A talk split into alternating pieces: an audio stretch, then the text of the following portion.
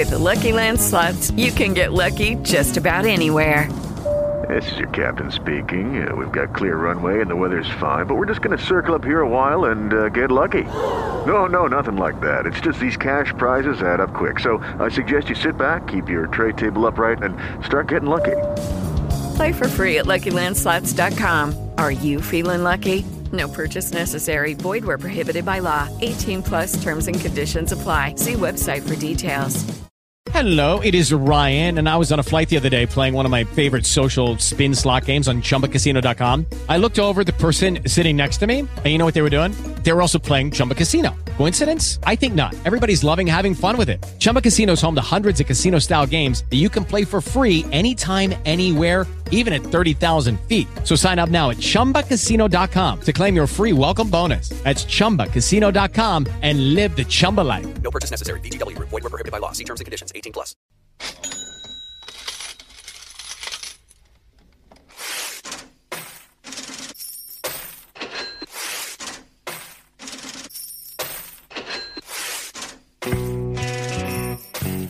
What is going on, everybody? And welcome to the FTN High Stakes Fantasy Football Podcast.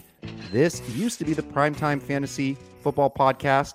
It's just basically been rebranded. You've got two of your favorite people you've been listening to for the last couple years, Matty Davis and Nelson Sousa. And I am Vlad Sedler at RotoGut on Twitter, here to join you and kind of uh, facilitate the discussions here. We're a few weeks away from the start of the NFL season 2023 and uh, we're gonna have have some fun um, over the, the, course of uh, of this season. So, without further ado, wanted to introduce number one Matthew Davis at Matty Wood on Twitter. Matty, how's uh, how's draft season been treating you so far? Very good. I have dabbled my toes in multiple types of contests over at the NFFC. So three RotoWire online championships have been completed. I've also done uh, an online auction championship and then a slow draft. So uh, I always start with the slow draft, kind of give myself an hour to figure out roster construction, the player pool, etc. And then after that, I start jumping into the other stuff. Oh, and I've also done a cut line. If, yeah, so I, am I'm, I'm not nearly as deep as uh, Nelson here, but uh, I, I'm getting going. And I know we've got a a lot of our listeners here eh, familiar with Matty Wood, and obviously he works with me on the baseball side of things. And both of us are kind of known as baseball guys, but you know we've been playing in the high stakes arena for uh, for several years. I mean, uh, probably a dozen years or so. And Matty's been doing his own set of crushing over the years, pretty high up there in the NFFC Cutline contest, the online championships, and the prime time. So, um, dude, really good to connect with you here on this podcast. And then, of course, the man, the myth, and the legend himself, one of the all time uh, highest stakes money winners in fantasy football history. You know him as the franchise 12. That's with an underscore between the and franchise on Twitter or X as it's called now. Uh, Nelson Sousa. Nelson, bro, it was uh, really good to do the live stream with you uh, la- last weekend on a Saturday night. You, you hopped on and we drafted uh, not too far from each other. I was the eighth pick, you were the 12th pick. And uh, uh, you're one of the people that I always am um, you know just so uh, hate hate to be in your leagues. Obviously, hard to avoid you in many cases, but um, uh, I learn a lot from you, and so you know, obviously, sitting here and and talking to you once a week is only going to make me a better fantasy football player. But uh, but you know, great great to talk to you, man. Yeah, no, I appreciate that, Vlad, and and likewise with you guys. And you know, I, I know you guys, you know, will will ask me questions with you know football as we start ramping up and I do the same with with you guys, you know, back and forth, and especially with you know baseball. You guys are uh, two of the best at baseball, and I, you know, my teams that have are having success right now. It, it has to do with uh, you guys, so I owe it to you guys for helping me out and getting me up to speed this baseball season.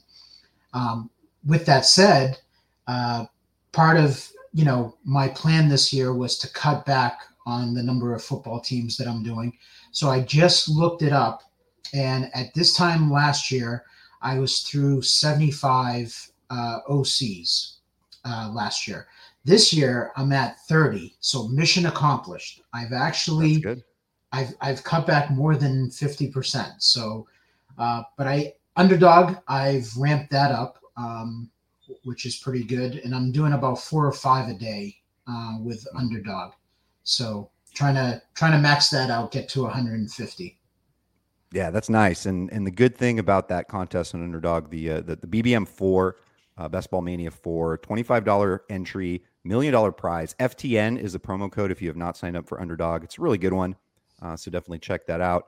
But yeah, great to be here, guys. The three of us. We are over the next few weeks uh, just going to get you completely ramped up for the regular season uh, and for draft season. Basically, have you um, just comfortable with roster construction uh, the player pools, the tier drop offs, and everything. And uh, for those that haven't heard us before, um, you know what? There are a million podcasts to listen to out there, amazing ones, honestly.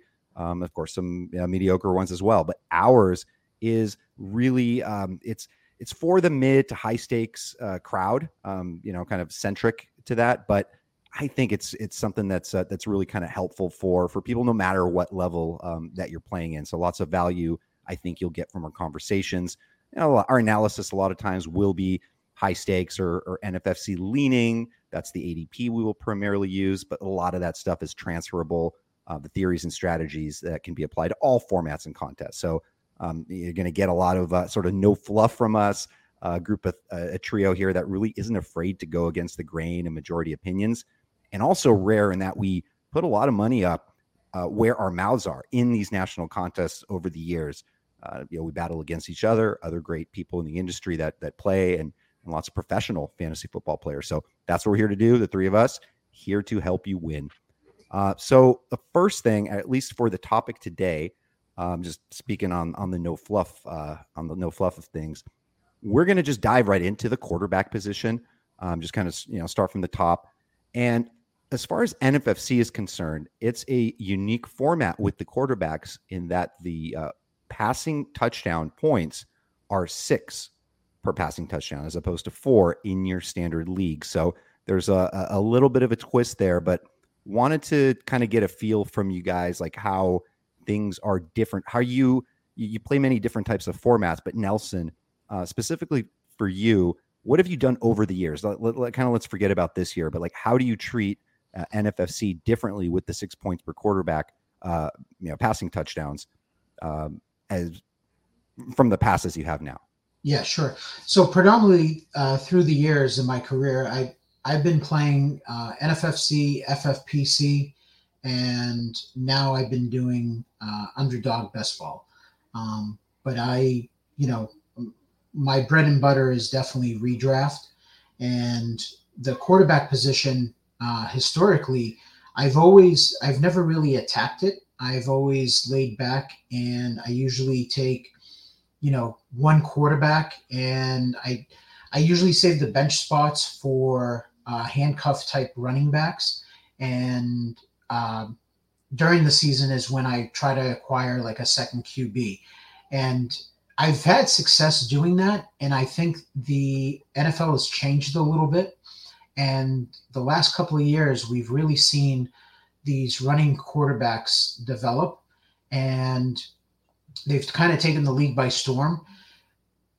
And with with that, like the Mahomes, Allen, like Hurts, you know, type of quarterbacks, they're just they're at a they're on another level. And I've noticed that you can gain a pretty good edge um, at that position if you have one of those elite guys. And it doesn't need to be the you know those three um, there's a lot of guys this year that are going just a little bit lower the next tier. Um, and I, so that's my philosophy has changed in my drafting style. So I'm targeting, you know, kind of like those top eight quarterbacks. I'd like to come out of the draft with one of them um, because of the edge I feel like you you get. Last year, when I look back at um, my teams that didn't perform well, versus my teams that did do well, the one common denominator was I had like Aaron Rodgers and like Derek Carr on a bunch of my shitty teams. And all my good teams were like Mahomes, Josh Allen, Jalen Hurts. Those, those were my good teams. So I, I just think that gaining the edge and not relying on those like bottom tier guys. Listen, uh, Goff, Geno Smith, all those guys could could be really solid, but I think there's something to be said and you can accomplish it by gaining an edge with those top tier guys and finding that RB2 or that flex or that wide receiver three later on in your draft. Yeah, and we'll dive into them a little bit more uh, deeply by tiers, and and obviously there's a high draft capital, there's a high uh, cost that you're giving up by by going after one of those top three guys. Um, and then I remember Nelson 2021 in so many drafts with you in NFFC, you were loading up on on Tom Brady there. And man, it was like the 10th round in a lot of cases, just loading up, you know, getting the Godwins and Evanses early. And lo and behold, uh, it was a big season for him. He was a top three quarterback that season. Uh, 2019 was a big year for me, uh, loading up on Lamar Jackson. I know both of you guys did as well. Uh, and so, yeah, of course, a lot of it is that balance between, um, you know, what you're giving up in the second round to get a top guy uh, versus how strongly you feel about maybe finding someone in the later tiers that could jump up into the next group. Uh, Matty, how about you? What, how have you been uh, handling the quarterback position on NFFC specifically over the last few years? I've continuously been been ponying up year after year, and this year I'm sort of with the market or a little bit more aggressive than it, and that's because of the ceiling and the output that they can give you. You mentioned the six points per passing touchdown. It also comes with the quarterbacks that are able to run the ball. So there's two things I'm looking for in a ceiling, and that is a minimum of 60 rush attempts and that will give you the output of a ceiling of 500 or more fantasy points. And last year, you only had two quarterbacks do that. That was Patrick Mahomes and Josh Allen. Uh, this year, we could potentially see quite a few more guys uh, in that threshold of 500 or more fantasy points. And I certainly want to, I, I'm willing to pony up that draft capital to get one of those guys because when you break it down per game and at the end of the season, when you're in the playoffs, um, if you have somebody that's going to be potentially outscoring, you know, the other quarterbacks that aren't hitting that ceiling of 40 to 50 plus points on one of those weekends, uh, you are in a really tough spot, and I don't want to be there. Yeah, and and it's uh it's a nice segue you bring up uh, total points because just wanted to lay out a little bit the last couple of seasons as far as how we're looking at these guys, the the end of year performance uh, or the season long performance of these guys from a total points perspective and a per game perspective. And just because the points per game are a little different in a six point uh, per pass touchdown format. So specifically last year, uh, there were basically there were four there were um, 12 quarterbacks, which is a lot compared to the previous years that had averaged more than 22 fantasy points per season. Uh, I mean, uh, over last season uh, per game.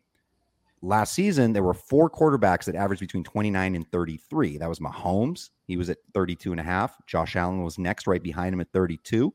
Uh, Hurts was at 31, and Burrow right under the cut. He was at 29 and a half. Then you had eight guys that were basically between 22, 25. You had obviously Lamar, uh, Tua, though he didn't play the full season, Geno Smith with the, with the uh, bounce back season, Justin Fields rushing uh, monster, Kirk Cousins, of course, at this wonderful targets, T Law, uh, Trevor Lawrence, Kyler Murray in a partial season, Jared Goff in that great offense, Dak Prescott, Herbert, uh, Daniel Jones, and Tom Brady. Um, and then, as a uh, from a total points perspective, there were only five quarterbacks over 400 points. So 400 is kind of like a good benchmark for your elite guys. And of those five, two of them were over 500 points. So obviously Mahomes and Allen. So that's 2021. In 2020, there were three uh, quarterbacks right around 30 fantasy points. That was Josh Allen again, it was Tom Brady, who Nelson had a lot of that season, and then Justin Herbert in his big season. Then you had six in the 27 to 29 range. That was Patrick Mahomes, Aaron Rodgers, Dak Prescott, Matthew Stafford in the Rams Super Bowl year, Kyler Murray again in a partial season, and then Joe Burrow. Um, and then you had three guys eh, right around 25 points. So Kirk Cousins again, always kind of there in the in the top 10, 12, Lamar Jackson, and then Jalen Hurts in his sort of first full season. So all in all, in 2021, there were nine quarterbacks over 400 points. So think back 2022 last season, only five over five four, uh, 400, but n- uh, nine in 2021. Um, and then just one more year I'll throw out there. The previous season, 2020, the COVID year, there were five guys over 30 points. It was Mahomes, who was the top point getter. Aaron Rodgers in a massive season. He actually led uh, in fantasy points total that year. You had Josh Allen once again, three consecutive seasons, Deshaun Watson and Russell Wilson. Um, and then so that season, there were 11 quarterbacks that were over 400 points. And then the two that I'd mentioned, Mahomes and Aaron Rodgers, were the two over 500. So I don't know how much you guys look into that past history. Of course, this is a new year, it's a blank slate.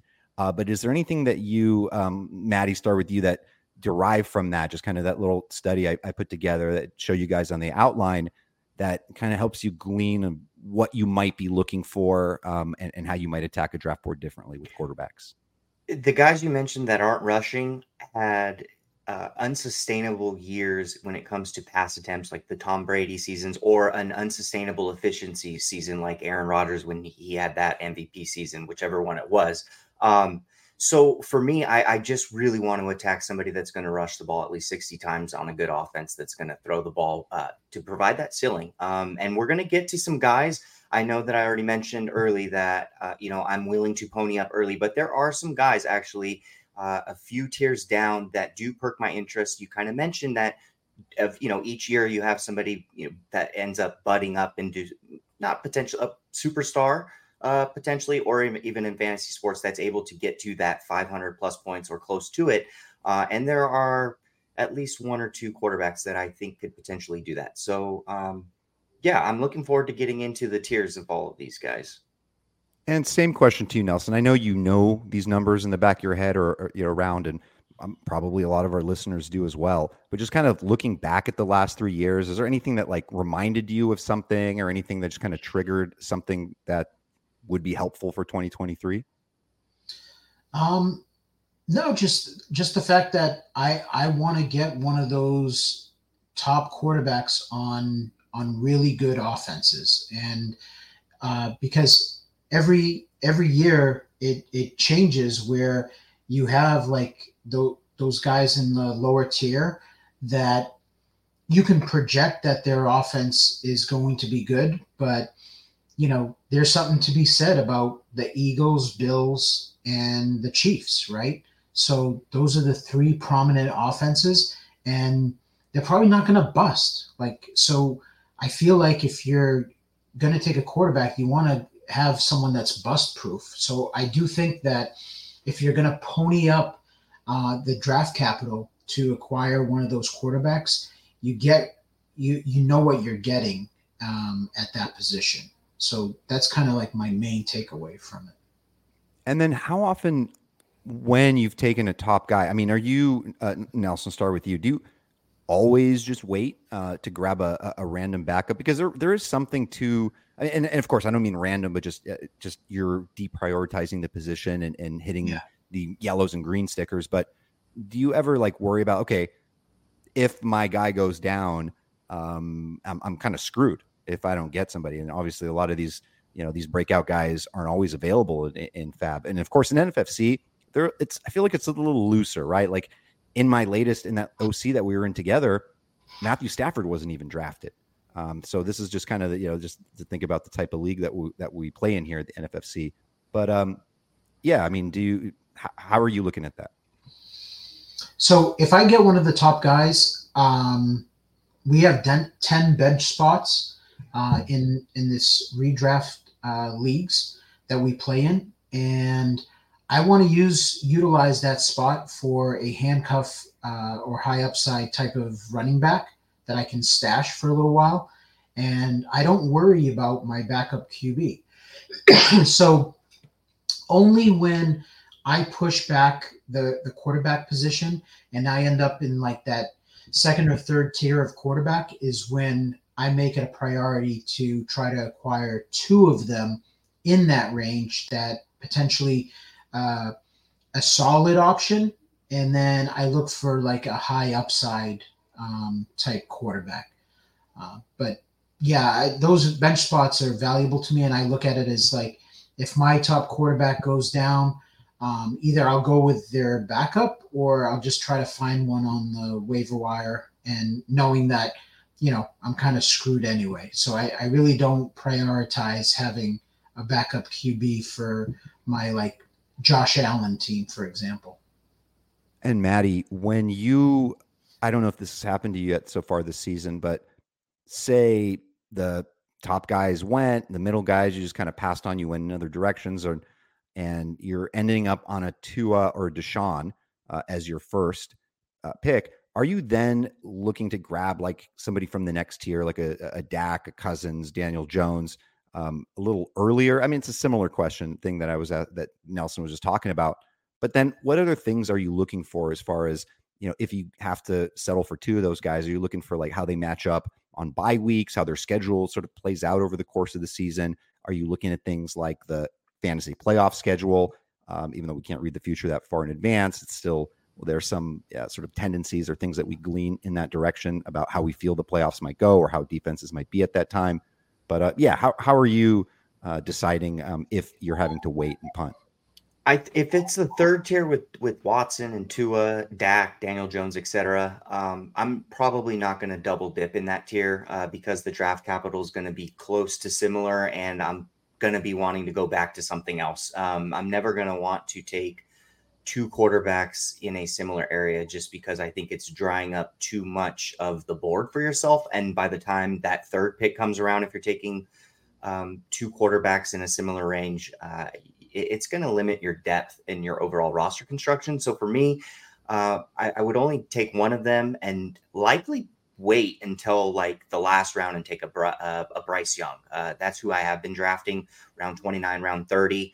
Um, and if I'm taking an early quarterback like the draft, the you know the Jalen Hurts, Patrick Mahomes, Josh Allen, Lamar Jackson, etc., um, I'm probably not drafting one and waiting until the regular season shakes out, and then um, I'll let FAAB dictate who's going to be the guy uh, when that time comes. Okay, that's great.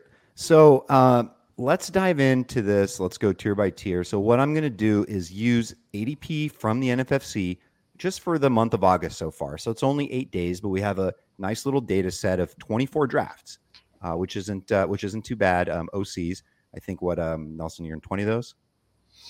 Yeah, yeah, yeah, probably. yeah.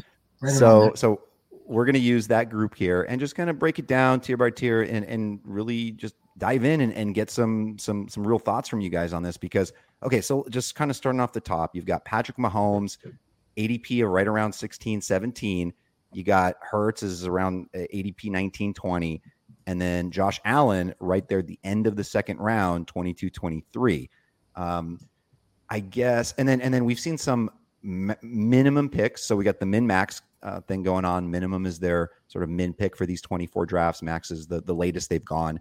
Um, both Mahomes and Hurts have gone at the one two turn. So that's picks 12 and 13 over this last over these last eight days. Um, so just uh, something to note. There are just some people that just kind of want to grab them there, uh, but they're all great quarterbacks, right? So one theory is they're all amazing. If I'm having to pick between the three, okay, let me. You know, some people will lean Mahomes or like like I just can't go wrong. I'll probably be in a, in a good spot. Mahomes is the goat. Uh, he's amazing. Everybody loves him. Um, and then sometimes that second round price just feels early. It's just a matter about how you want to uh, how you want to build. And then you got Jalen Hurts, kind of you know, he had 200 less pass attempts than, than Mahomes last year, made up for it on the rushing side. And then Josh Allen, I don't know if you guys are concerned at all at all uh, the fact that he's a favorite in Vegas for the season long props for interceptions. Um, so I guess uh, Nelson, let's start with you. Let's talk about these three guys. What makes one stand out above the rest to you, or are you just happy to grab any of the three? I'm I'm happy to grab any of the three. Um, I obviously have you know them ranked a certain way, but uh, like I said, um, you know, once the wide receivers dry up um, at the beginning of the second round, I'm probably looking to acquire one of those guys. If the, the way I built my team, if wide receiver is still available or potential running back, you know, slips, um, I'll take one of those and then look for the second tier. But um, I'm totally fine with all three, and I'm not worried about the interception prop with uh, Josh Allen. I, I think what we gotta keep in mind is that he did get hurt last season on his throwing elbow, and that it, it seemed like it didn't impact him, but it, it did. And I, I think he'll be just fine this year. And he's yeah, been a beast. Obviously, I mean, I was going to say, he's going to be absolute beast the last three seasons. But if, if we we were all watching games last year, he was the one guy, and, and you, you mentioned the injury that just didn't look dominant every single week the way that Mahomes and Hurts did. And obviously, the last three seasons, he's been a top three quarterback. But yeah, I mean, good chance he is again this year. But Matty, what do you think? Yeah, I think that what Nelson was saying with the the elbow injury that happened against in uh, the Jets game, uh, he didn't look right th- at, all after that. Um, I, he was actually on one of my primetime teams, so I was closely watching him each week, and just Gabe Davis, right? That season never happened really, and I, I, think that that's sort of gaining a little bit of steam. So there's some correlation there, and we everybody loves Stefon Diggs again, and uh, another year of the same offense, uh, another year removed with Brian Daboll. So uh, familiarity, and I, I, think they're just on the up and up. And this, the, the crazy thing is, is Allen was just behind Mahomes last season uh, in points per game uh, just a, a, half point per game less uh, than Mahomes, and things really didn't go Allen's way and, and, the Bills' way. It just didn't feel that way, right, at the end of the season or in the second half. So, um, if you're asking me, uh, like, if this was like a, a baseball, you know, kind of a math regression thing, I, I, almost think that there's some room for growth with Allen, which is really mm-hmm. fucking scary to think of. Um, so yeah, I, I like him quite a bit, and he's sort of that that perfect blend of the hundred plus rush attempts, which not many quarterbacks do outside of you know Hurts and and Jackson. Uh, when Jackson is right, and then you're going to see the massive amount of pass attempts as well. So, um, yeah, yeah, he's he's just it's scary to think that he could potentially just. I, I think things just didn't go right really, and he still kind of was elite, which is just crazy to think of. And then I just want to throw this right back to you with um, with the playoff schedule and just I guess rank them for me. And Matty, if you don't mind going first, then Nelson, um, who's got the best playoff schedule of these three? If you just kind of foresee things in late December there, so weeks 15 through 17, the NFFC playoffs, most of the time, almost everyone's playoffs. The Bills get two of three games at home. They get the Cowboys in week 15 at home. They get the Chargers on the road, traveling traveling to LA, and then they get the Patriots at home. So that's Dallas at Chargers, home New England. The uh, that Oh, okay. We're gonna go through all of them first. Sorry. I'm gonna yeah, drop yeah. them real quick. Uh, the Chiefs, they get the Patriots on the road, Raiders at home, Bengals at home, and then you got the uh, Eagles, the Seahawks on the road, Giants at home, and then the Cardinals at home. So they're, they're all kind of good, right? I mean, what do you like best there? Um, I, would actually argue and say that I think that the Bills have the toughest one for sure. Two of those defenses are absolutely elite. One of them is going to be a divisional game for the second time, and then they're going to be traveling uh, East Coast to West Coast. So, um, I, I yeah, I would definitely say that the Bills have the toughest one. What do you think of those schedules, Nelson? Yeah, I'm, I'm going to say that Mahomes and Hurts have an edge on Allen yeah. in, in terms of scheduling. And then trying to debate and decide what's going to happen in that uh, Arizona Week 17, right? Yeah, with, with, the Eagles. I mean, the Eagles are going to probably murder uh, the Cardinals, and it's just a matter of is, is it going to be like the Hurts show, and he's going to have like four total touchdowns, or are they just going to be able to like just crush them, and then like Hurts wasn't really the one getting it done; it was like on the ground type deal. So that worries me a little bit. Where Mahomes against Cincinnati you know, that's his so-called. Uh, I'm not, not going to say nemesis anymore because um, he's been able to. Uh, he's been able to beat Burrow, right? Last year he finally yeah. beat mm-hmm. Burrow. Yeah. Um, so it's more of like their rival, and that could potentially be like you know a 60 point type of uh, yeah. game where it's just a total shootout. So probably might give the edge to Mahomes a little bit in the playoff schedule. Now, Nelson, after dissecting something like that, and I know your rankings are just a slightly a little bit tweaked differently, um, but does that now make you does that move the needle for you? Uh, or I know that you differentiate because you obviously have exposure to all three of these quarterbacks, but yeah. now that we've kind of put a little microscope up to the, the playoff schedule and kind of mapped out these little bit of you know scenarios of the Eagles might not really need Hurts against the the Cardinals and the Bills are traveling and play two tough defenses, et cetera. And then you have Mahomes in that that boat race, right, against Cincinnati. Yeah. Does that, w- when you're really thinking about things, is that would that move the needle for Mahomes above Hurts at some point? No. No, because I I know Mahomes goes ahead of Hurts uh, uh, ninety uh, percent of the time. So I'm I'm always going to take when faced between the decision of taking which one. I'm always going to take Mahomes, um, just because if I take Hurts every single time when both are on the board, I'm never going to have. I'm never drafting Mahomes, basically. So um, I know to do that to kind of manipulate my rankings um, when I'm drafting. And again, I'm doing a lot of drafts, and I want to get exposure to both. So I'm I'm totally fine leaving it as is. One big money league, um, the platinum, 20k on the line, and I'm faced with that decision. I'm probably going to go Hurts just because I want that.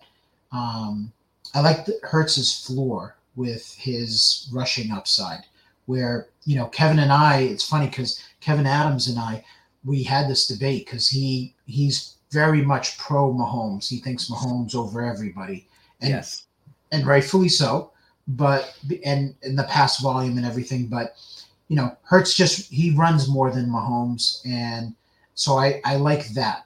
Um, in terms of like a confined league, I'm just going to take Hurts and not worry about the schedule because, like I like I said, Week 17 against Arizona, it could be Hurts rushing in for like two touchdowns and throwing for three, uh, very e- easily in that game. So, and he sits out the fourth quarter. Like, I could see that happening. Yeah, and then uh, well, even Hurts by that point, Philly could even really be clinched, and it's just kind of a throwaway game for them, even though they have still two games to go, and they'll want to get out, get him out there, but it's even possible he just comes out there for for a quarter and just you know, very That's possible. what scares me. Listen, listen, come on, we can't be Galaxy about- Braining though, yeah, yeah, yeah. No. yeah, we're that's definitely galaxy brain because like I, I think we're now uh, getting too carried away trying to predict the season. And i do that myself. I do try to i try to look and kind of project and predict what is going to happen.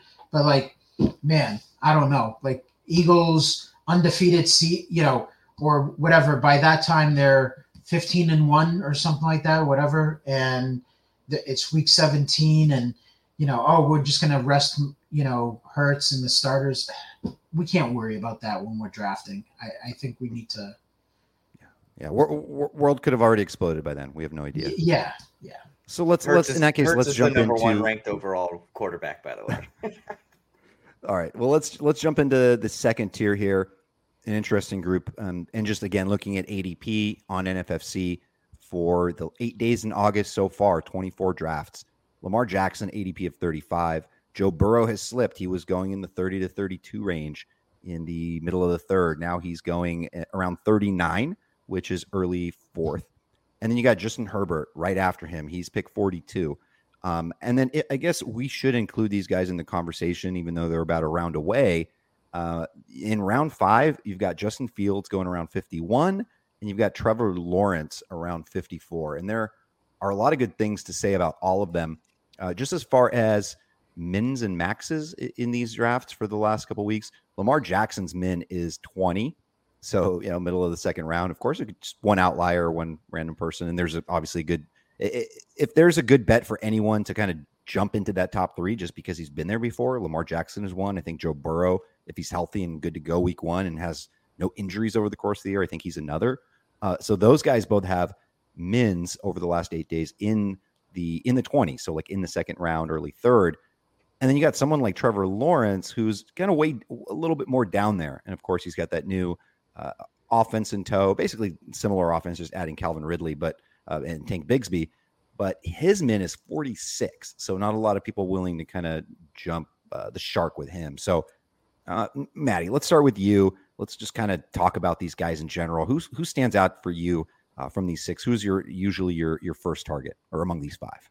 Yeah, it's uh, uh specifically it's uh, Trevor Lawrence, and I can cut the BS because nobody's going to listen to me anyway. So I like Trevor Lawrence above all of those guys uh, outside of Lamar Jackson. So excluding Lamar Jackson, I think he sort of belongs in that tier above potentially.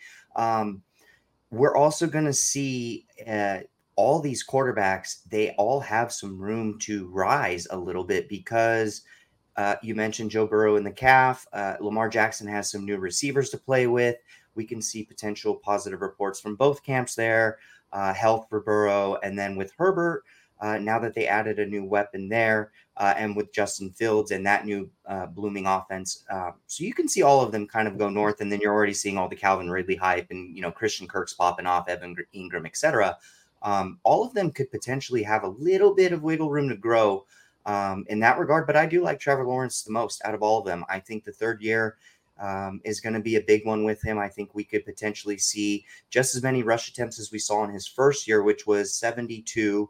Um, and last year it was in the 60s. So if we get that, uh, plus Calvin Ridley, uh, sounds pretty good. You know, second year with Christian Kirk. Uh, I really, really, really do like this offense, and they play in a bunch of warm weather places for the playoffs since we're going into schedules. Uh, Tampa Bay mm-hmm. Bucks, Carolina Panthers, Tennessee Titans.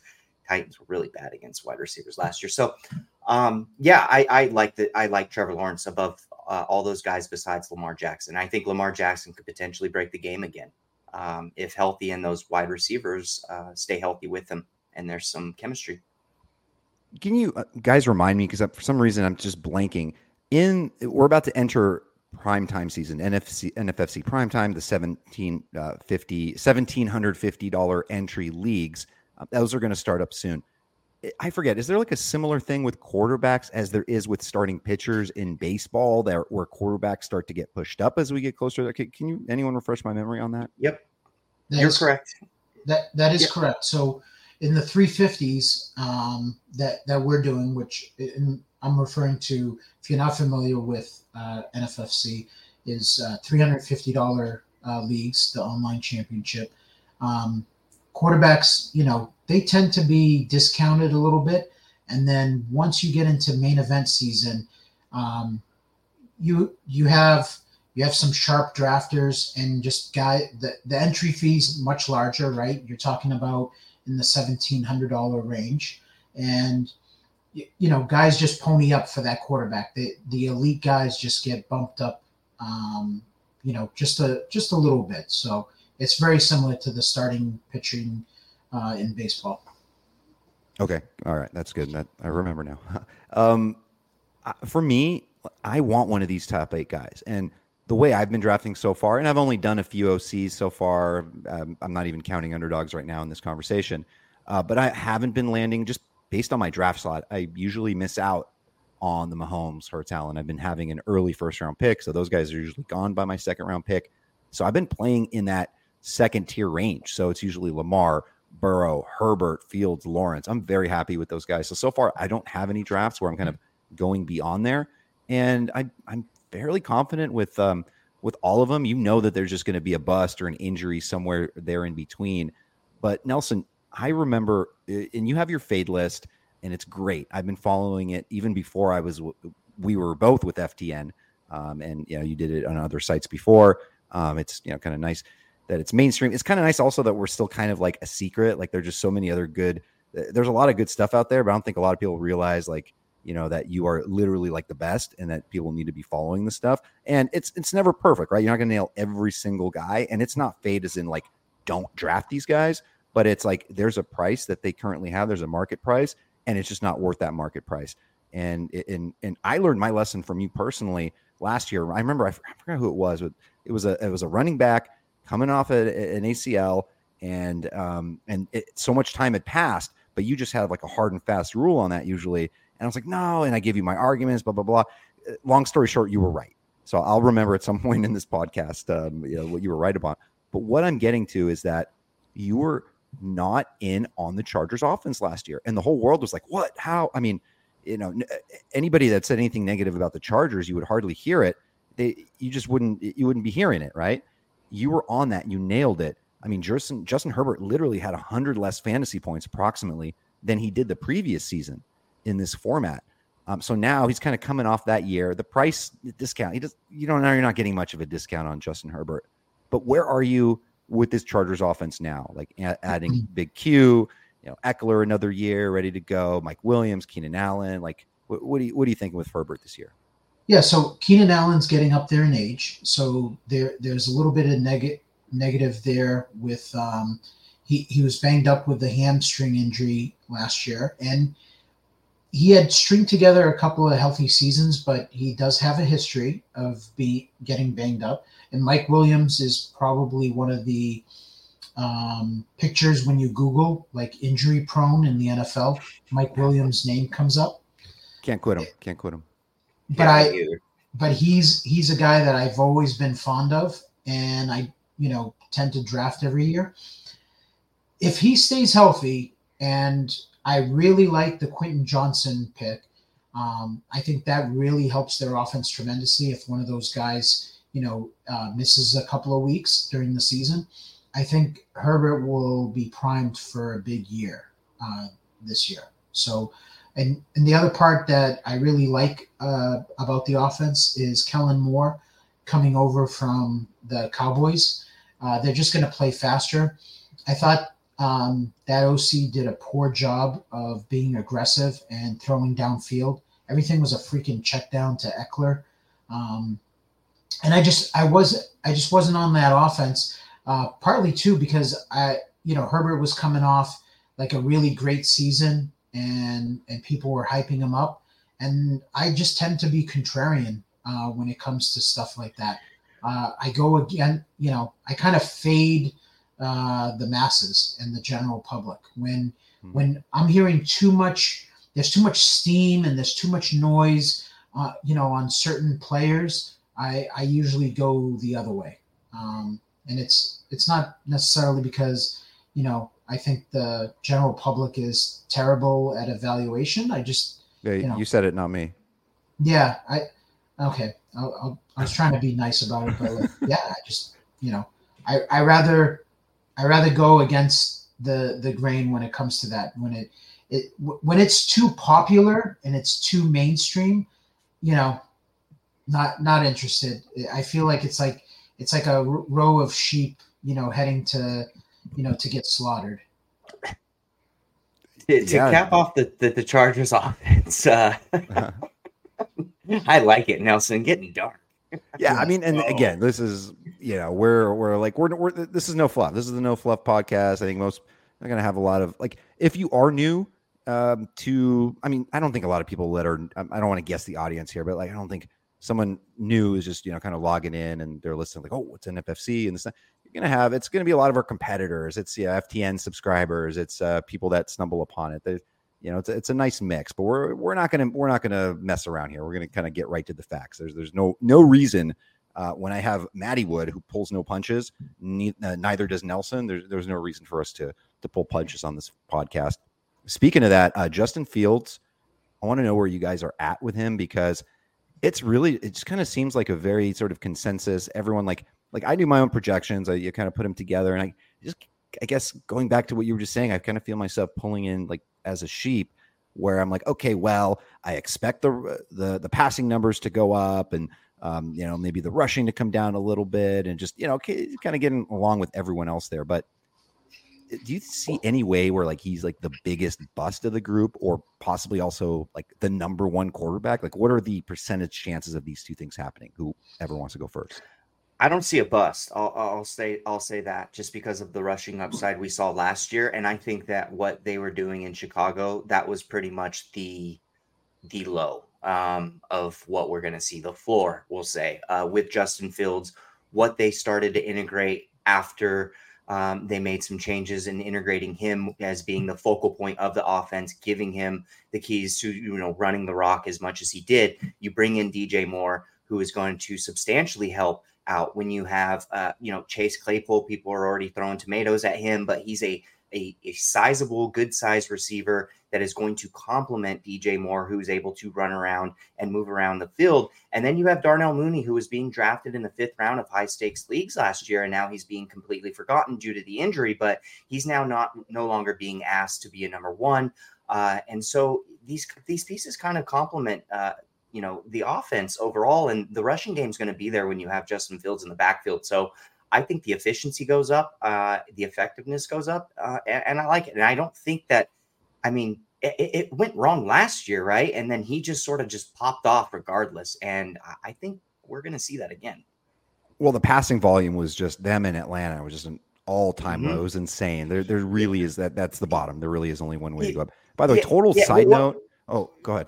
Well, I mean, I think that they're telling us though, like bringing in Claypool and giving up the early second round draft capital that they did, and then trading for DJ Moore. It kind of says like we're conscious of that, and we know that this is a passing league, and we do need to increase that volume. By the way, there probably will be a week that the Chicago Bears are playing on a Monday night or like a Thursday night, and so there will be DFS showdown slates. And so I'm just saying it right now. I'm calling it now, several months before whatever there will be a slate where you're going to want to play Robert Tonyan as your captain in that showdown. He's going to have a random two touchdown game as Bears TDs do. And I know uh, that uh, it's it's you know Cole Kmet, he's the primary guy there, but I oh, don't. Oh, I'm not saying draft Robert Tonyan. I'm just saying he's going to have that random game. That's that's that's my gut call. So I so to piggyback off of Matty, I don't think Fields necessarily is going to bust. But I think out of that group of wide receivers, I think that he's the most likely to disappoint. And the reason why I say that is because I know most people are pointing to there's no, uh, nowhere to go but up, but the you know the fact is that um, Justin Fields. Let, let's put this in perspective. His pass attempts, okay, was 318. Lamar Jackson missed.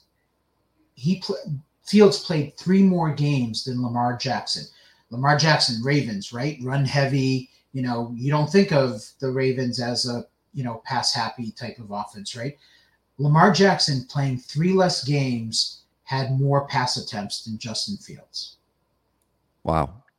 So just to put that in perspective, so that you know what that tells me is like I'm really even though they brought in DJ Moore, that that should help and it, it's kind of painting and telling you a story that hey, you know, they probably want to throw more, but they felt like Mooney and Claypool, you know, wasn't enough talent, you know, for Fields. But I do worry a little bit in the back of my mind that all we have with Fields right now is just the rushing um, talent and and the rushing upside. Mm. But the passing is where I get concerned. So I feel like he's probably he's not probably he is the the last of that tier. Mm-hmm. Like I much rather have Lawrence, Herbert, Burrow, and uh, Jackson. Agree. Um, one last thing too, we can we're also going to see likely, even though they are going to pass more. I know there's only a certain amount of uh, play attempts that are per game, uh, but uh, they weren't running with him uh, uh, like they were at the end of the year, uh, at the beginning of the season, right? So you saw rush attempts of eight, eight, seven, eight. Um, and then once they started to really integrate Fields and say, all right, let's let him go 12, 14, 15, 13, 18, 15 rush attempts. I, I think we see more of that. Could be pretty good. So the next group, and let's touch on these two guys because they're kind of in their own little standalone tiers. And this is will be before we get into this big glut of of probably serviceable, possibly some breakouts or top five guys in this group. That'll be like the rounds nine to 13 group. It's like the guys typically available in, in NFFC between 100 and 150 overall. Before we get into these guys, real quick, you've got uh, Deshaun Watson, ADP of 77, and then you've got Tua uh, at 102. Uh, how do you feel about these guys? Um, which would you rather take? Is there any like anything? I mean, they both have. They're both there for a reason, right? I mean, obviously we know Tua's offense and his you know upside and cap- capabilities, and then all you really hear is, "Oh, he's just one concussion away from you know retiring and being done." Is that really true? Uh, and then with Deshaun Watson, like I don't think people are thinking like, "Oh, he's going to get in like you know off the field trouble stuff," but um, it is a this is a run still a run heavy offense. It's it's you know Nick Chubb centric, um, but they've have obviously added some some weapons there with uh, with Elijah Moore. So how do you feel about these two guys? Nelson, start with you. Uh, so Deshaun Watson is clearly the the next guy off the board. After that, um, those top eight guys are are gone, and I can see it. Like I I could see where he outperforms a few of those guys that are going in the top eight. Um, Amari Cooper, Elijah Moore, I think are really talented wide receivers. They got a talented tight end.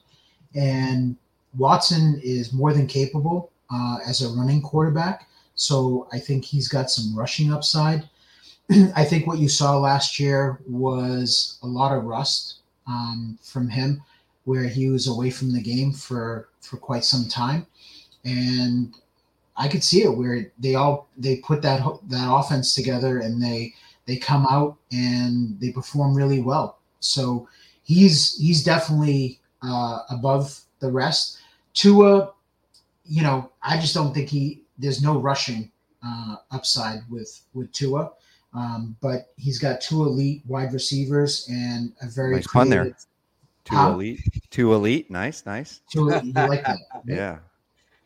So he's got a you know talented play caller with you know uh, McDaniel there, but you know I do I do worry a little bit with the concussion uh, because I definitely think like the next hit um, could potentially you know maybe not his last where he retires, but it probably knocks him out for a good part of the season. It's just it was scary last year uh, what he went through.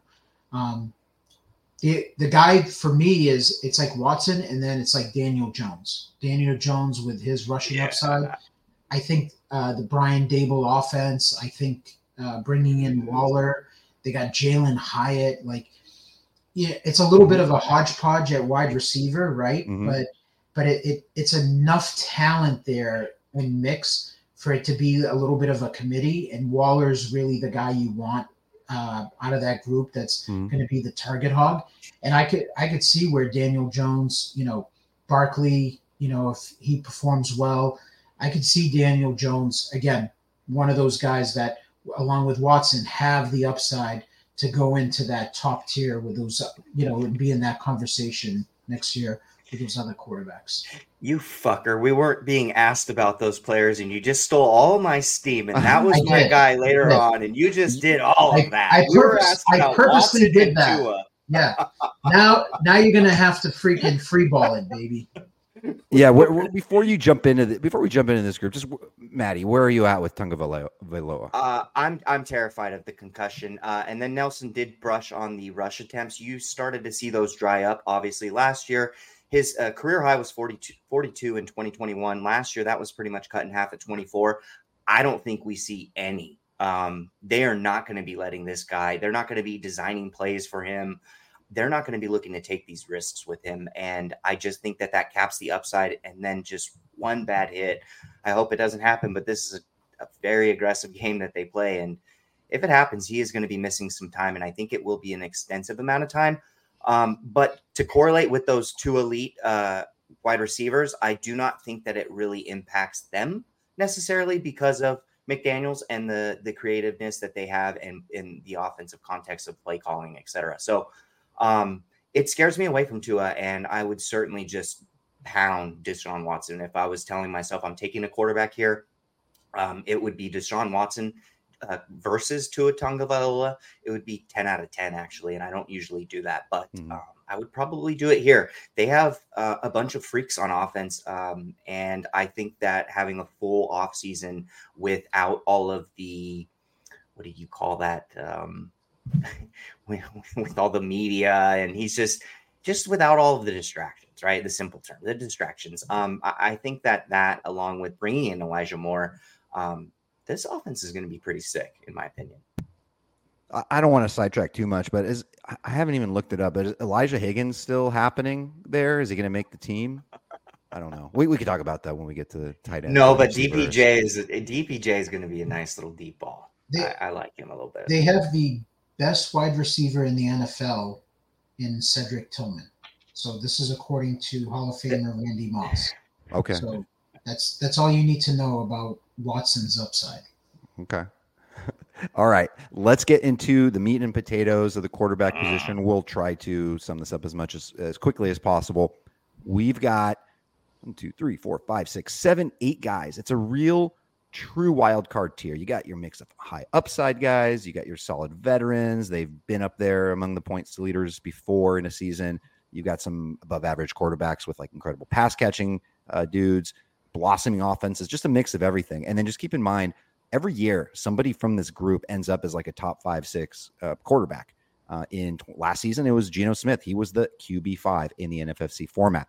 In 2021, it was Matthew Stafford in the Super Bowl year. The previous year, granted, it was only a QB eight, but Ryan Tannehill in 2020 was a QB8. And then, of course, Lamar Jackson with that magical season 2019, he was going in the 10th, 12th round.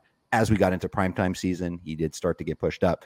But I remember lots of good teams, lots of good OCs um, in, I guess, middle July, August, or getting them in like 13th, 14th round. It was it was a wild year. So here are the guys. Dak Prescott, ADP 115. And just look as a marker, just note that in a 12 teamer, it's obviously easy math. 120 is the cutoff point for uh, for for um, 10 rounds. So just so you kind of know where these guys are going. So Dak Prescott 115, Cousins 118, Daniel Jones 130, Geno Smith 136, Jared Goff 138, Aaron Rodgers and Anthony Richardson, the rookie, slightly behind them at 141, and then Russell Wilson at 151. Nelson, where do you want to start with these guys and with this group? So I, I think these guys are fine picks, and especially you want to grab two of them um, to try to hopefully hang your hat on one or just play matchups. But this is this is an area of the draft like that. I just don't want to really be in the market. Um, I I do like I said. I, I, there's guys that are more than capable of delivering solid production, but I I just think like I don't know. I, I'm just not. I'm not feeling it. Like it, it happens. It happens every year where you you take, you know, one of these quarterbacks, and I I just want I want more. Like I I think they lack the upside uh, of that that first tier, and that's my problem. Is that when you take these guys, you're gonna get solid quarterback play like they're they're gonna put up their 22 23 points i i need i need quarterbacks that i i can say like i'm putting them in and they could d- give me a 50 burger you know any mm. given week I'm going to go on a limb here. I was I'm, I was just going to say if, I wanted to ask each of you if you were to pick one of these guys who you think could average more than 28 points uh, per game, like over 450 total on the season, and take Daniel Jones out of it, who would be your guy in this group? Go ahead, Matty. Who who's your guy, Matty? Uh, it would be Jer- it would be Jared Goff. Actually, um, I think what we saw last year, that offense is going to continue to click. You'll end up getting Jameson Williams. They have the new back in Gibbs. Uh, another year of ARSB uh, liftoff. Uh, so I would go with having at least eight games. I don't have their full schedule up uh, on the board here, but getting a lot of dome games. Uh, I think every Sunday when the time comes and you're looking at totals and the over oh, yeah. unders, or I guess it's Big not time. an over under, it's just the total, you're going to see a very high number for the Detroit Lions. And uh, so, yeah, give me Jared Goff playing in the dome. He's figured it out, and I love that offense. Fun fact Jared Goff last year outscored Justin Herbert, Tom Brady, and Justin Fields. And by the way, the home road splits, I remember this. I know we don't really do this in football, but obviously in a, in a dome at home, they were massive. It was just one of those things like in DFS, he was usually like on DraftKings in the five, 600 range or five, 6,000 range, like earlier in the season. It's just a home game. You just blow up. And now this offense is even more um, insane. And you take away those easy kind of, you know, little one to five yard uh, easy touchdowns for Jamaal Williams. I understand David Montgomery will probably uh, score a few of those, but man, yes, yes. Uh, another year of ARSB. Jahmyr Gibbs looks like everybody loves Jahmyr Gibbs at this point. Guy, guy just looks insane. You get Jameson Williams in the mix there at some point. I mean, yeah, this is a very, very studly team. Um, so yeah, I like it. I, am on board with that. Is would that be your guy too, Nelson? I, I probably, yeah, I, I would say that it, it's probably Goff um, that I think in in this tier that could deliver that season. I'll give you I will give you a, a sneaky name. Um, I don't I don't think don't, you mentioned him, but it was Derek. Is he in this Carr. tier? Derek. Oh, Carr. Yeah, he's just like just based on ADP. He's kind of the the guy in the next tier. But yeah. yes, let's let's talk about Carr. I've got one too. in the next tier. Okay. Well, well, so real quick, Aaron Rodgers or Russell Wilson. Like, so I remember like oh, okay, so first of all, me and Kevin Adams, our our FTN CEO, we got hosed by our colleague David Jones. He runs our, our DFS. He's like a high stakes DFS guy. He's really good. He worked us and he was, I mean, we, we thought we just had it in the bag. We bet him money, um, substantial money that R- Russell Wilson last year would finish as a top 12 quarterback. It seemed like a no brainer. Um, and he kept telling us, he was just rubbing in. It's like Russell Wilson sucks. He's done. Uh, Courtland Sutton sucks. We're like, what? And then we doubled down on a Courtland Sutton bet. So yeah, yeah, David uh, definitely took us down on that one.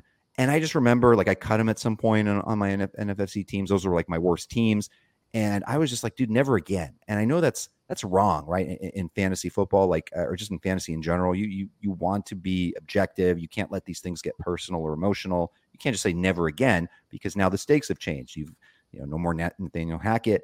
You got Sean Payton in the mix. You got all these guys healthy and good, obviously, other than Tim Patrick. So things have changed a little bit.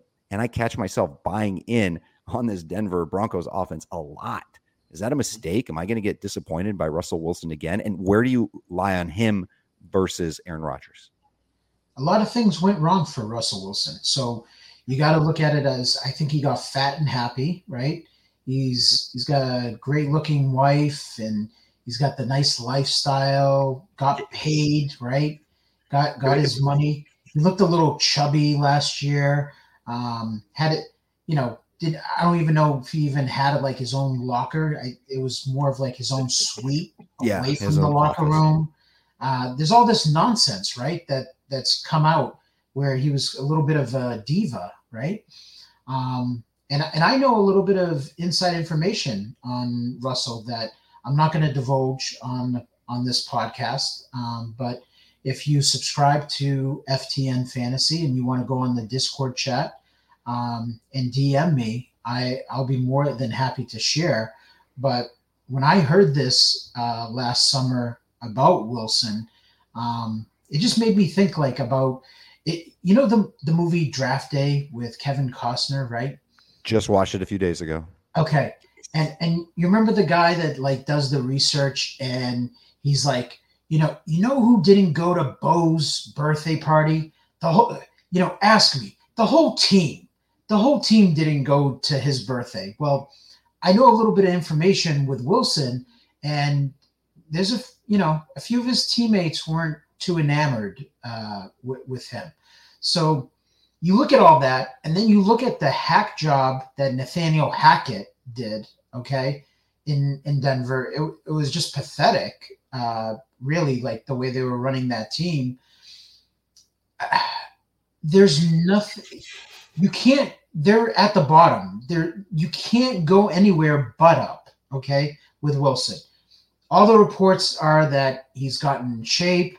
Sean Payton's there. He's whipping them into shape. It, it's going to be more of a dynamic offense with Payton. Um, I could see a rebound, but man, he looked washed last year.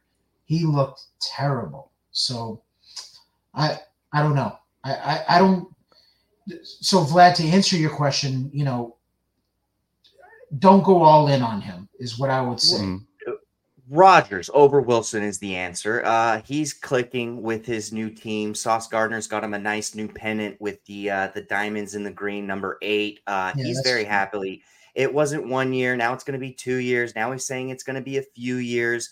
Um, Garrett Wilson will be the next Davante Adams, and uh, Aaron Rodgers is going to be efficient and he's going to smash uh, Russell Wilson. Uh, and then, uh, Vlad, I think your last question of the night was uh, if there's that last tier of just take that dart throw. There's only one really true, simple answer, and it is Brock Purdy. There is only one team that has four flex players that are going inside the top 60 on average. That is Christian McCaffrey, Deebo Samuel, Brandon Aiyuk, and George Kittle. How the beep do you think that they get there? By big beep Brock. Yeah, yeah. I mean, Purdy's got to be good, right? Yes. Nelson and I specifically discussed this on the podcast, and thankfully, I snagged him a few picks uh, before Nelson was about to. But yeah, I mean, on uh, not on the podcast, on the live stream NFFC draft we did on Saturday night. By the way, you can catch that on YouTube on uh, on the FTN channel um, it just kind of doesn't make sense. And the market will. And the other thing is in NFFC, it, it, really almost doesn't matter because he's a backup quarterback and people aren't really caring at that point. They're like, okay, fine. If he's gone, I'll just take you know Carr or maybe Kyler will be there. So it, it's almost like an afterthought, which is fine. Um, so yeah, I mean, I I love Brock Purdy this this season. Um, I I'm you know there's today um, as we record on uh, you know, Tuesday, August 8th, some conversation about Trey Lance and some special, you know, packages and plays where he like kind of uh, usurps him and scores some points. But overall, we're not really all that worried about that. Maybe in like super flex leagues, you could worry about that a little bit. Um, but overall, if, if, Brock Purdy stays healthy, I mean, some people just have that it factor uh, that just kind of goes beyond, uh, you know, analysis and, and analytics um, that that we see, and, and Brock Purdy seems to have that. By the way, uh, I cannot believe that we've almost gone the entire episode without me even mentioning where you can get things like the fade list, where you can get all of you know Nelson's info, Matty's stuff in the high stakes package, and where you can get DM'd specific um, uh, secrets and download uh, information, download from about Russell Wilson last season. That's ftnfantasy.com. The high stakes package is where it's at. You can get the basic, it's really good. Obviously, Jeff Ratcliffe, an amazing team that we have here, 99.99 for that. Uh, but the high stakes package gets you a little bit more, and it basically gets you into the brain of Nelson Sousa. Uh, and that's 199.99 and you can get 10% off with the promo code ftn wins We'll probably set you up with a cool promo code for next week for the podcast. Uh, maybe a little bit more of a discount there. Um, but but no, no guarantees on that. Get get it now while you can because now is the time. Now is draft season. Uh, before we kind of jump finish things off with our um, over under game, got some season long props I wanted to tackle with you guys. Um, who who else do we like outside of you know the, the, these back end guys? More so, let me ask you specifically about Desmond Ridder, who really did not look good. Who uh, at least last season who even in camp is kind of overthrowing everyone. I know we might be kind of um, yeah, kind of over uh, uh what's the word? Kind of over analyzing that situation. Mm-hmm. The team around him is amazing. Can they just sort of carry him? But th- does it even work that way? Don't you kind of need your quarterback to be like good to be able to carry a good group around you? He's got to be comfortable in the offense. Number one, uh, that's the that's the biggest thing because as a quarterback, you just don't you don't want to really be thinking out there. You just want to be able to like go in the huddle, call play, and you're just you're in the zone. Like you're just there's a comfort level. So that's going to be the biggest thing. Is is he like does he know the playbook like the back of his hand, and does he feel comfortable with the pass rush and his pass protection? Um, because he's got some he's got some ballers um, on the field uh, on the offensive side with Bijan Pitts and Drake London. And that's really all you need. So, you know, Ridder, yeah, I mean, he could take that step up because he does have the weapons. Super quick, Matty, how many touchdowns does Diontae Johnson score this year? I know this isn't a wide receiver episode.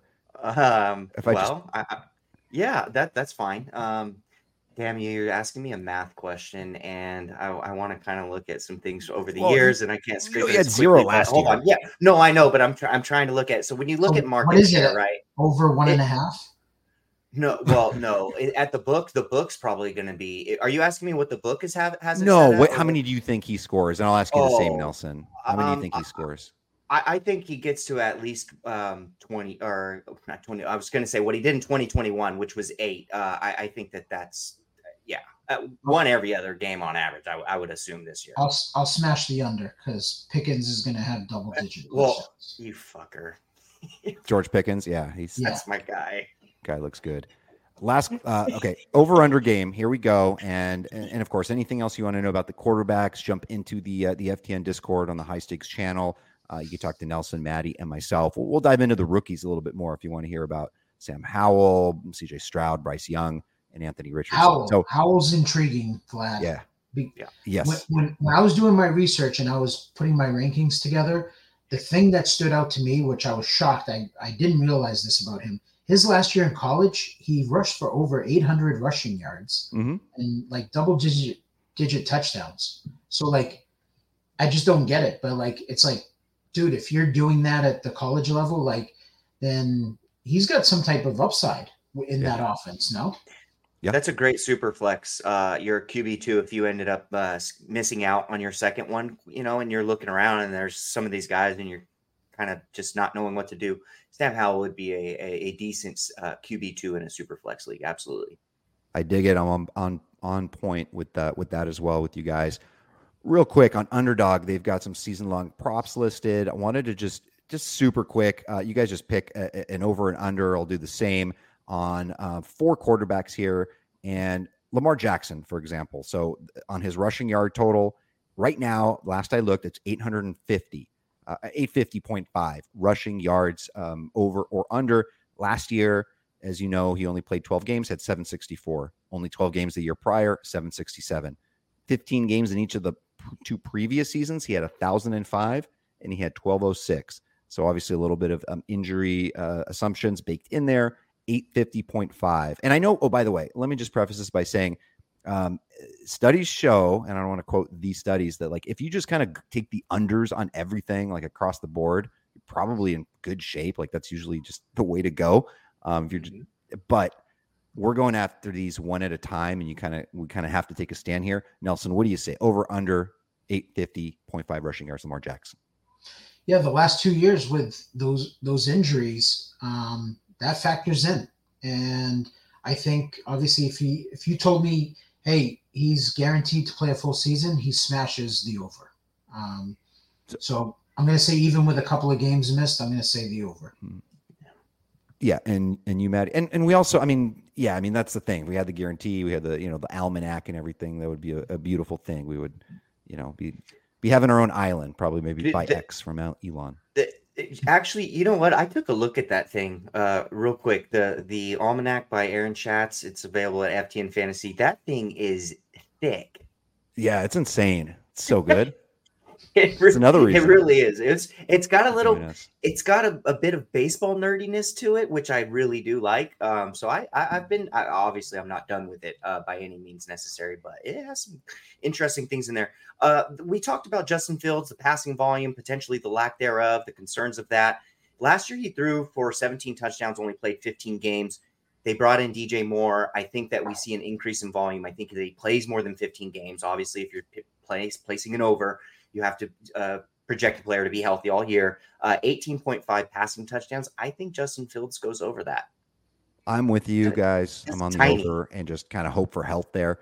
Uh, Jalen Hurts, 8.5 interceptions. He had six last season. He had nine the year prior. It's a kind of a nice number there.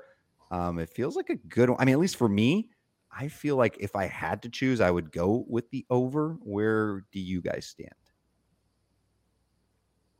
Go I'd go over. I'd go over. I think I think that they might get a little more ballsy. There, we were hearing about the connections of uh, and the chemistry growing you know, even more with AJ Brown and um, you know uh, Devonta Smith is just doesn't drop anything, et cetera, right? And you got another year with the, th- the those that trio together.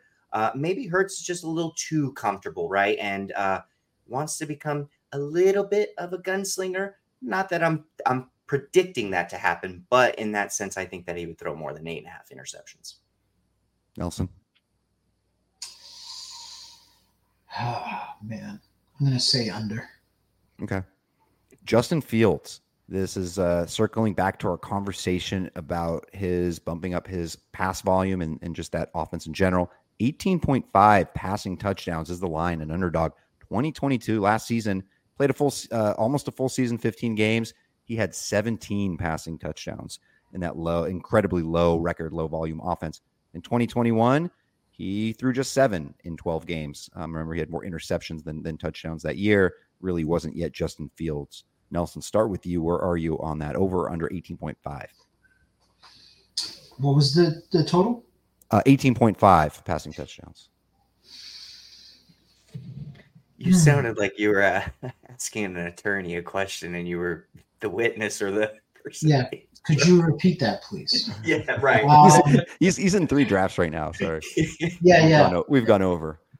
Uh, man, that, these are tough, man. That's why That's why I pick that's why you don't. You just don't do. You don't bet because like Vegas, like you know, they've got these nailed. Um, I'm gonna say.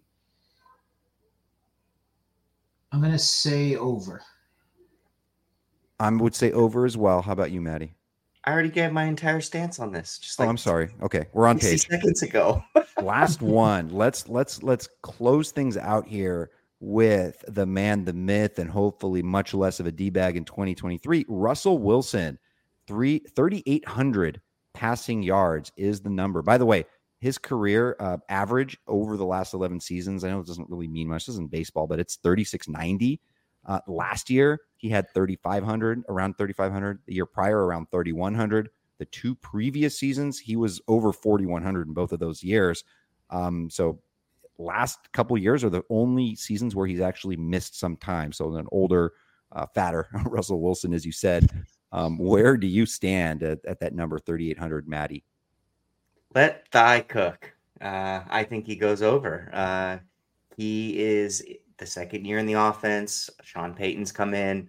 Obviously, know how explosive his offenses can be. The pass attempts and the volume should increase. Um, I, I, think, like Nelson mentioned earlier, 2022 last season was as bad as it's gonna get. It can mm-hmm. only go up, and it will. So let Russ cook. I'm I'm having I'm having these like flashbacks of oh don't and I, I I'm I'm sorry, Matty. I'm gonna have to throw you under the bus, but like I remember last year, Matty with his let Russ cook. Um, it was every episode, every episode when we were talking, and I tried to warn him about it, and he just didn't listen. Yeah. So yeah, my Courtland Sutton shares didn't end too well either. In the third no, round. I had Courtland Sutton also. Uh, that was not good. Not but I am going to say the under on the 3,800. Okay. And I'm going with this one on my heart. And this is not a recommendation to bet it, but I will go with an over there as well. Um, any last second thoughts here before we close out the quarterback position? Just kind of an overall approach to it um, in NFFC or just any type of format? Um, I, I, I mean, you know my stance this year. I'm going with one of those top eight quarterbacks. If uh, it just the draft plays out and I don't get one of those, I want uh, Watson or Daniel Jones, and that's it. Like that's that's my plan. Matty. Um, what he said. He's like, "What's the question?" It's late. No, no, Matt, seriously. What what what Nelson yeah. said? Okay, seriously, okay, I, okay. I, don't really. I I, concur. Um, top eight quarterbacks. I, am good with all of them. Mm-hmm. Uh, I, am actually a little skittish on Joe Burrow, but we're not going down that yet. So the top mm-hmm. eight quarterbacks pony up. Deshaun Watson, great. Daniel Jones, great. And it, uh, you know, we mentioned on the prime time, sometimes they get pushed up, kind of like the starting pitcher pool. Um, and if that does happen, Jared Goff, Brock mm-hmm. Purdy, Aaron Rodgers, one of those guys. Um, let's go. And so just to, to wrap things up a little bit here, we everyone loves Mahomes. He's our kind of our number one guy. Hurts there as well, um, near the top. Allen slightly behind, just like ADP essentially has it. Uh, we uh, we are fans of Justin Herbert for the most part. Uh, we all like Trevor Lawrence, Matty more than most. Watson over Tua um, in that mid range. We're big fans of Goff. Um, Maddie loves Aaron Rodgers. Um, I like Russell Wilson, and we all like Daniel Jones. Um, as far as the younger, uh, you know, Derek Carr is in the mix here. We didn't talk much about Stafford and Kyler, um, or, nor Jordan Love because we don't Brock want Purdy him. is our late round guy. Uh, Sam Howell is the deep, deep guy, or your third guy in a super flex league. Next week, we will talk about running backs, and we will really break it down for you all. So, hope you enjoyed this first episode of the FTN High Stakes Fantasy Football Podcast. For Matthew Davis and Nelson Sousa, I'm Vlad Sedler. Thank you, and we'll catch you next week.